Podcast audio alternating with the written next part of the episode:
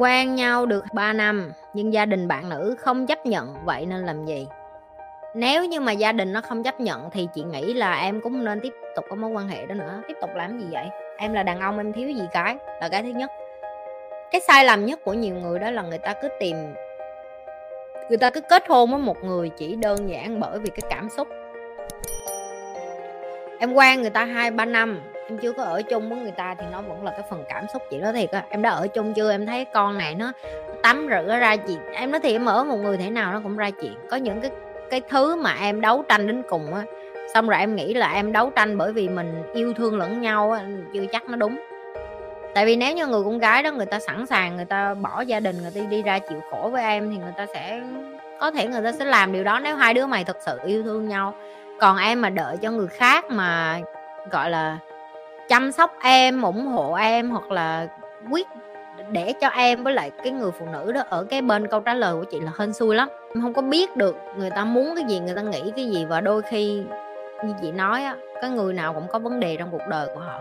Có những người người ta chưa bao giờ chữa lành những cái vết thương của họ và họ tiếp tục đem cái đó lên con của họ nữa. Cho nên là làm một người mà, gọi là đủ tỉnh táo thì chị sẽ khuyên em là chị sẽ chia sẻ với em là em nên ngồi xuống tính toán lại coi là cái mối quan hệ này có thực sự tiếp tục được nữa hay không mà nếu nó không thể tiếp tục được nữa, chị nghĩ là đã đến lúc em phải kết thúc nó. Đừng có mù quáng nữa.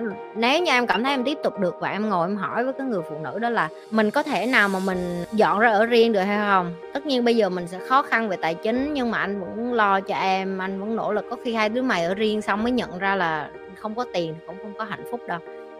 Chị có một người bạn bên này như vậy. Chị đó là, ba mẹ là luật sư. Chị đó học ra làm bác sĩ luôn. Anh đó là con nhà nghèo ở bên này mà nhà tới 8 chín đứa con lại biết nhà nghèo cỡ nào rồi. Xong ảnh cũng dọn ra riêng rồi xong cưới chị này. Chị này bỏ cả gia đình luôn, tại vì nhà chị này là luật sư mà. Ba mẹ chị nói mày mà đi theo thằng đó là tao từ mặt mày luôn và đúng như vậy chị đi ra chịu khổ với anh này hai, ba năm chị đâu chịu nổi, tại vì chỉ là công chúa, cành vàng lá ngọc. Hiểu chưa? Khi yêu cái gì nó cũng màu hồng hết, tình dục, cái gì nó cũng thích hết, cái gì nó cũng sến súa cái gì nó cũng đẹp hết.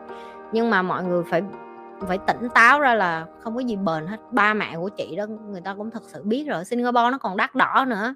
Em mân một cái thằng mà nghề ngỏng gọi là bình thường. Trong khi em đã quen với chuyện ba má em, tháng cho em mấy chục ngàn đô xài làm sao mà bằng được, không thế nào được. Ừ, ok nghèo lên giàu thì dễ, nhưng mà giàu xuống lại nghèo khó lắm. Nó không có phải là một cái mà em nói được là em làm được. Em biết, chị không biết bạn gái của em có phải con nhà giàu hay không, nhưng mà chị chỉ cho em cái ví dụ như vậy thôi. Tỉnh táo lên em, nam nhi mà lo cái gì thiếu cha gì gái người kia, đừng có lo nữa. Chị Nhi ơi, chị tư vấn giúp em. Em và anh sếp em là người nước ngoài, ảnh text với nhau được hai tháng hơn, nhưng đột nhiên ảnh im lặng. Trời ơi, nó im lặng là nó không có thích, nó không có khoái mày rồi với lại lúc nó về, kiểu, nó chat với mày là chẳng qua nó ham gái lạ với nó thấy mày đẹp thì nó cũng mê, nó cũng muốn quất. Chị nói sự thật cho mấy đứa nghe nè. Một phần người nước ngoài người ta rất là coi thường người Việt Nam mình bởi vì con gái Việt Nam mình là dễ dãi. Chị nói nghiêm túc, đó là lý do tại sao tao bắt tụi mày phải sang chảnh lên phải quý phái lên, phải tinh tế lên, phải mặn hơn nước mắm, mặn cỡ hũ mắm mà mắm miền trung của chị. Tức là một con mắm là mày có thể ăn được 10 chén cơm, chứ đừng có mặn kiểu sơ sơ như nước mắm chinh su mặn. Cỡ chứ nước mắm chinh su là bình thường rồi. Được chưa? Em phải mặn tới độ mà thằng đàn ông nó đem em về nó cất, nó ủ 5 năm 10 năm nữa. Cái chất lượng mắm của em nó vẫn ở đó. Cái kế tiếp người nước ngoài bởi vì người ta ở cái văn hóa gọi là first world country. First world country có nghĩa là những cái đất nước mà hàng đầu trên thế giới. Từ nhỏ họ đã được chạm tới những cái nền văn hóa cũng như kiến thức rất cao họ đã qua cái thời kỳ gọi là survival, giống như người Việt Nam mình. Survival có nghĩa là sao? Tức là người ta không có nhu cầu để mà đi kiếm ăn vật lộn nữa. Tại vì chính phủ họ đã lo cái chuyện cơm ăn, áo mặc rồi. Tức là ở nước ngoài, nhà em không có đồ ăn, em được trợ cấp chính phủ. Ok? Người nước ngoài, người ta tới như vậy luôn thì cái chuyện duy nhất họ phải lo là cái gì mấy đứa? Lo học thôi nó giống như chuyện con nhà giàu ở Việt Nam vậy đó, người ta không có lo chuyện ăn cơm. Ngày ba bữa nó thì giờ họ lo cái gì? Lo chuyện đi học đâu em, sách cặp đi học thôi. Mấy đứa con công tử, công chúa đó em thấy rồi đó. Em thấy tụi nó chỉ có thể đi lo đi học thôi. Và bởi vì như vậy cho nên họ cách biệt với cái third world country hay còn gọi là những cái nước thấp giống như Việt Nam của mình là rất là xa về cái khoảng cách tri thức. Và cũng bởi vì như vậy, những cái người phụ nữ xung quanh của họ nó cùng cái tầng với họ người ta rất tự tin ok, lúc mà chị đi qua đây, chị rất là sốc bởi vì cái sự tự tin của phụ nữ bên này. Nhưng mà dần dần thì chị ngang tụi nó rồi, có khi chị hơn tụi nó nữa. Tại vì chị nhận ra một cái công thức là người phụ nữ nào cũng như nhau hết. Chỉ bởi vì cái môi trường của em, cái văn hóa của em, cái cơ hội của em nó làm cho em bị thiếu tự tin. Chỉ bởi vì em thấy cái con đó nó da trắng hơn em em nghĩ nó giỏi hơn em, nhưng mà không phải.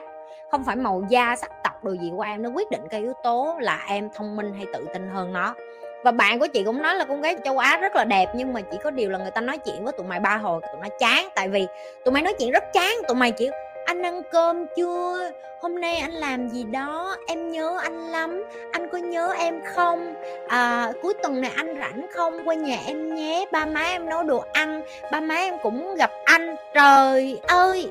Tụi tây nó không có thích mấy cái đó. Thứ nhất, người ta rất thích tự do cá nhân. Nếu như người ta đang hẹn hò với em, người ta sẽ muốn nói chuyện với em. Người ta không thích tụi người việt nam mình rất thích gia đình.